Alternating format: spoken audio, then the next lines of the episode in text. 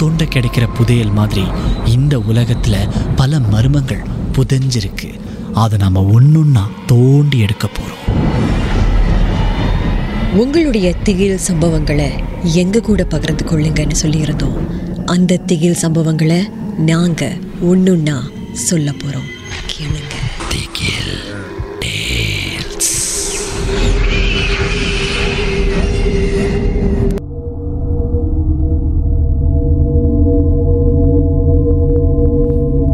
Tales நேர்களுக்கு வணக்கம். நான் ராஜேஷ்.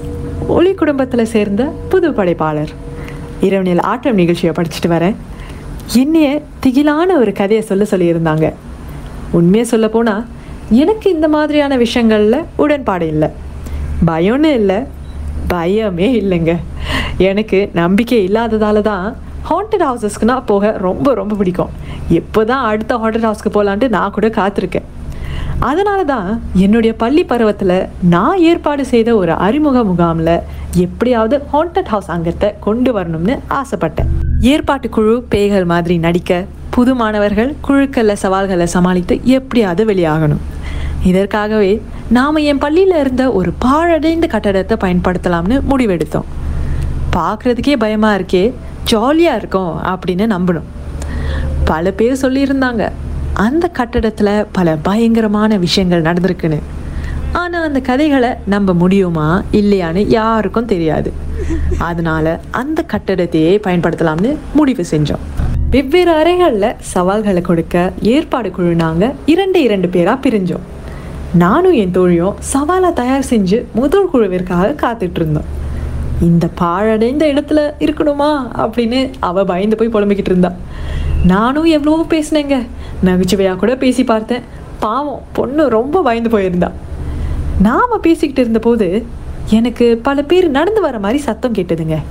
சரி முதல் குழு தான் வராங்கன்னு என்னுடைய தோழிக்கிட்ட வா தயார் பண்ணலாம் அப்படின்னு சொல்லி எழுப்பினேன்.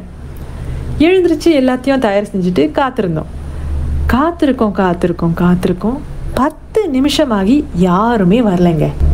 என் தோழி திரும்பி எனக்கு ஒரு லுக்கு விட்டா. உண்மையால கேட்டேன்டி. இன்னும் கொஞ்ச நேரம் காத்திருப்போமே அப்படின்னு சொல்லி சமாளித்தேன். அவளுக்கு இருந்த பயம் இன்னும் கூடுனுச்சுங்க. ஏற்கனவே பயம். இந்த பொண்ணு வேற இப்படி கேட்டுச்சுன்னு சொல்கிறாளே அப்படின்னு அவளுடைய மைண்ட் வாய்ஸ் எனக்கு கேட்டுச்சு. எனக்கு கொஞ்சம் குழப்பமாக தான் இருந்தது. என்னடா சத்தம் கேட்டுச்சு? யாரையும் காணுமே அப்படின்னு யோசித்தேன் சரி முதல் குழு தலைவர்கிட்ட என்னதான் ஆச்சு கேட்போம் அப்படின்னு அவனுடைய கைத்தொலைபேசிக்கு நான் அழைத்தேன்.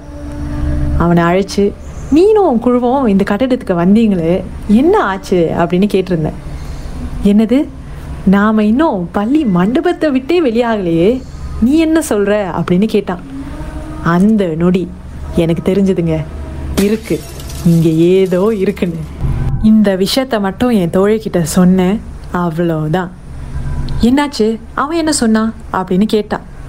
ஓ முதல் குழு இங்கே வந்தாங்க. ஆனால் குழு கொடியை மறந்துட்டாங்க. அதை எடுக்க போயிருக்காங்க. வேற என்னங்க செய்கிறது அவளுக்காக நான் பொய் சொல்லி தான் ஆகணும். இப்போ கூட இந்த மாதிரியான விஷயங்களில் பயம் அவ்வளோ இல்லை. ஆனால் அன்னையிலேருந்து அதில் நம்பிக்கை இருக்குன்னு சொல்லலாங்க.